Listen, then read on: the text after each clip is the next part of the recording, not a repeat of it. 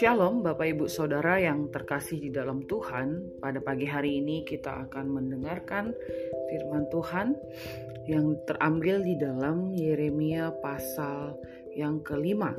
Di dalam pasal lima ini terdapat sekitar 31 ayat Tetapi saya tidak akan bacakan keseluruhan.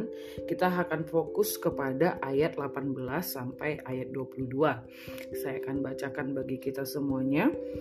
Tetapi pada waktu itu pun juga demikianlah firman Tuhan, aku tidak akan membuat kamu habis lenyap dan apabila kamu nanti bertanya-tanya, untuk apakah Tuhan Allah kita melakukan segala hal ini atas kita, maka engkau akan menjawab mereka seperti kamu meninggalkan aku dan memperhambakan diri kepada Allah asing di negerimu, demikianlah kamu akan memperhambakan diri kepada orang-orang asing di suatu negeri yang bukan negerimu.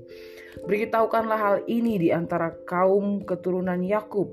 Kabarkanlah itu di Yehuda dengan mengatakan, Dengarkanlah ini, hai bangsa yang tolol dan yang tidak mempunyai pikiran, yang mempunyai mata tetapi tidak melihat, yang mempunyai telinga tetapi tidak mendengar. Masakan kamu tidak takut kepadaku? Demikianlah firman Tuhan. Kamu tidak gemetar terhadap aku. Bukankah aku yang membuat pantai pasir sebagai perbatasan bagi laut, sebagai perhinggaan tetap yang tidak dapat dilampauinya? Biarpun ia bergelora, ia tidak sanggup. Biarpun gelombang-gelombangnya ribut, mereka tidak dapat melampauinya. Bapak Ibu, eh, saya beri judul renungan pada pagi hari ini, telinga untuk mendengar mungkin Bapak Ibu tahu ya, fungsi utama dari telinga adalah untuk mendengar. Mendengar bunyi, mendengar suara, mendengar segala sesuatu yang ada di sekitar kita sehingga kita cepat tanggap respon terhadap apa yang kita dengar. Bapak Ibu Saudara, dan kata telinga untuk mendengar itu sering uh, frase yang sering diungkapkan dinyatakan Allah kepada umat Israel. Bahkan di bukan hanya di perjanjian lama tetapi di perjanjian baru pun kata itu uh, beberapa kali diulang. Uh, Bapak Ibu Saudara kalau melihat dari Yeremia pasal 5 ini Bapak Ibu Bapak Ibu kita bisa melihat di dalam ayat 18 sampai 19 tadi bagaimana keadaan kerohanian dari bangsa ini.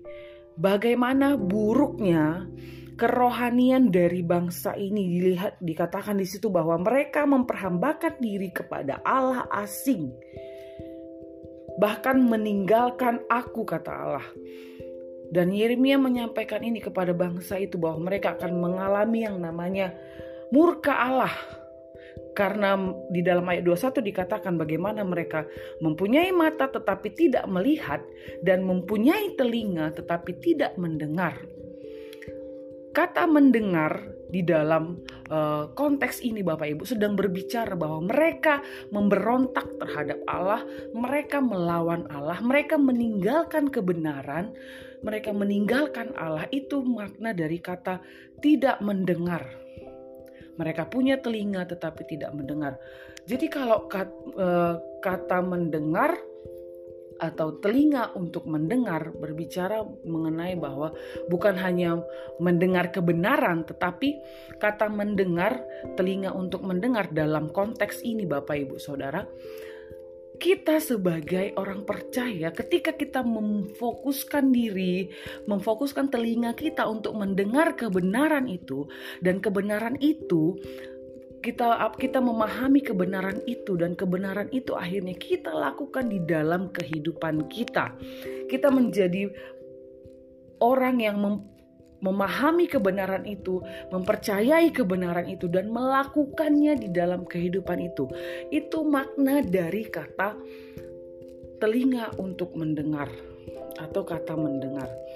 Jadi, frase ini mengandung arti atau makna yang sangat dalam bagi bangsa Israel, dan Allah menegur mereka karena mereka memiliki telinga tetapi tidak mendengar yang artinya mereka memberontak terhadap Allah, mereka melawan Allah, mereka me meninggalkan Allah dan mempercaya dan mengecewakan Allah.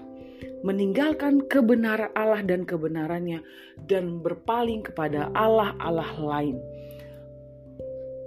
Betapa bobroknya kehidupan rohani bangsa ini. Dan Allah sangat murka kepada bangsa Israel. Sehingga dia mengutus Nabi Yeremia untuk menyampaikan murkanya kepada bangsa itu. Bapak Ibu Saudara, uh, saya tidak tahu bagaimana kehidupan rohani Bapak Ibu Saudara.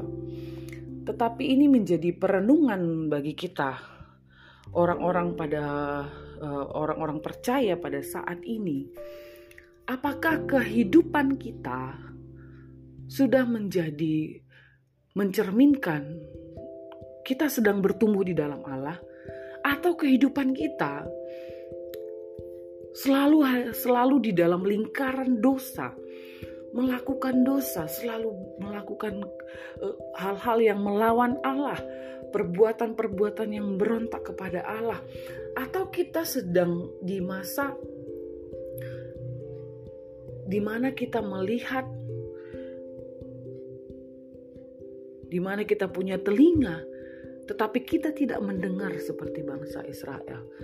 Mari kita renungkan kehidupan kita. Sudah berapa lama kita menjadi orang Kristen? Sudah berapa tahun kita menjadi uh, punya status sebagai orang percaya, punya status orang Kristen, orang yang katanya percaya kepada Kristus, an status uh, anak Allah. Tetapi apakah kehidupan rohani kita bertumbuh menjadi dewasa di dalam Allah yang artinya kita punya telinga mendengar Allah yang artinya kita memahami kebenarannya, kita menangkap kebenarannya dan kita melakukan kebenaran di dalam kehidupan kita. Yang artinya kita menangkap firmannya, kita mendengar firmannya, kita memahami firmannya, dan kita melakukan firman itu di dalam kehidupan kita. Atau kita seperti bangsa Israel yang uh, punya telinga tetapi tidak mendengar yang dikatakan oleh Allah. Bapak Ibu, mari kita mulai saat ini mengambil waktu kita datang kepada Allah.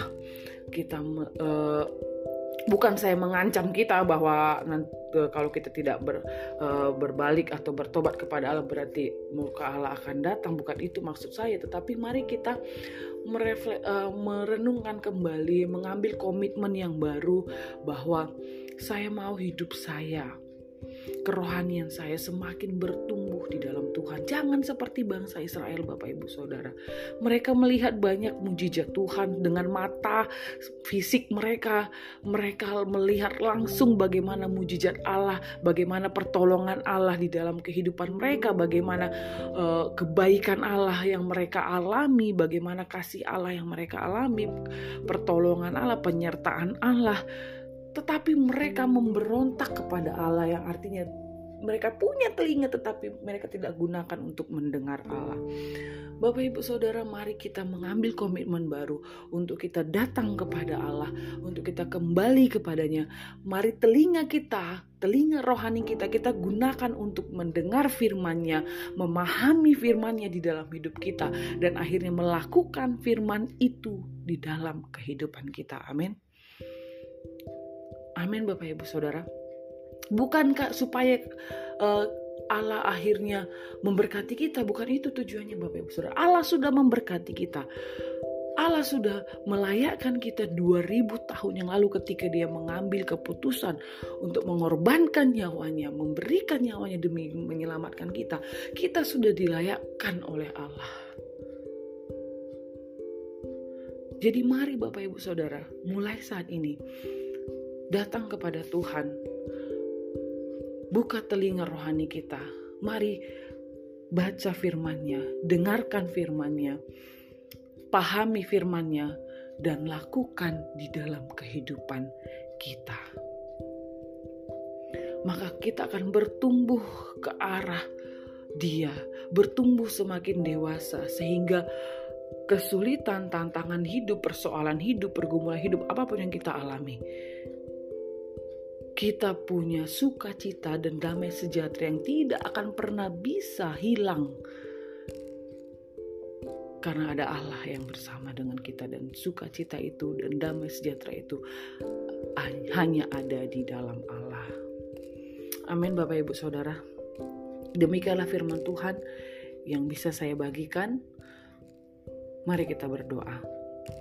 Bapak yang baik, kami bersyukur buat pagi hari ini karena kami punya Allah yang sangat-sangat mengasihi kehidupan kami dan melayakkan kami untuk datang kepadamu secara pribadi.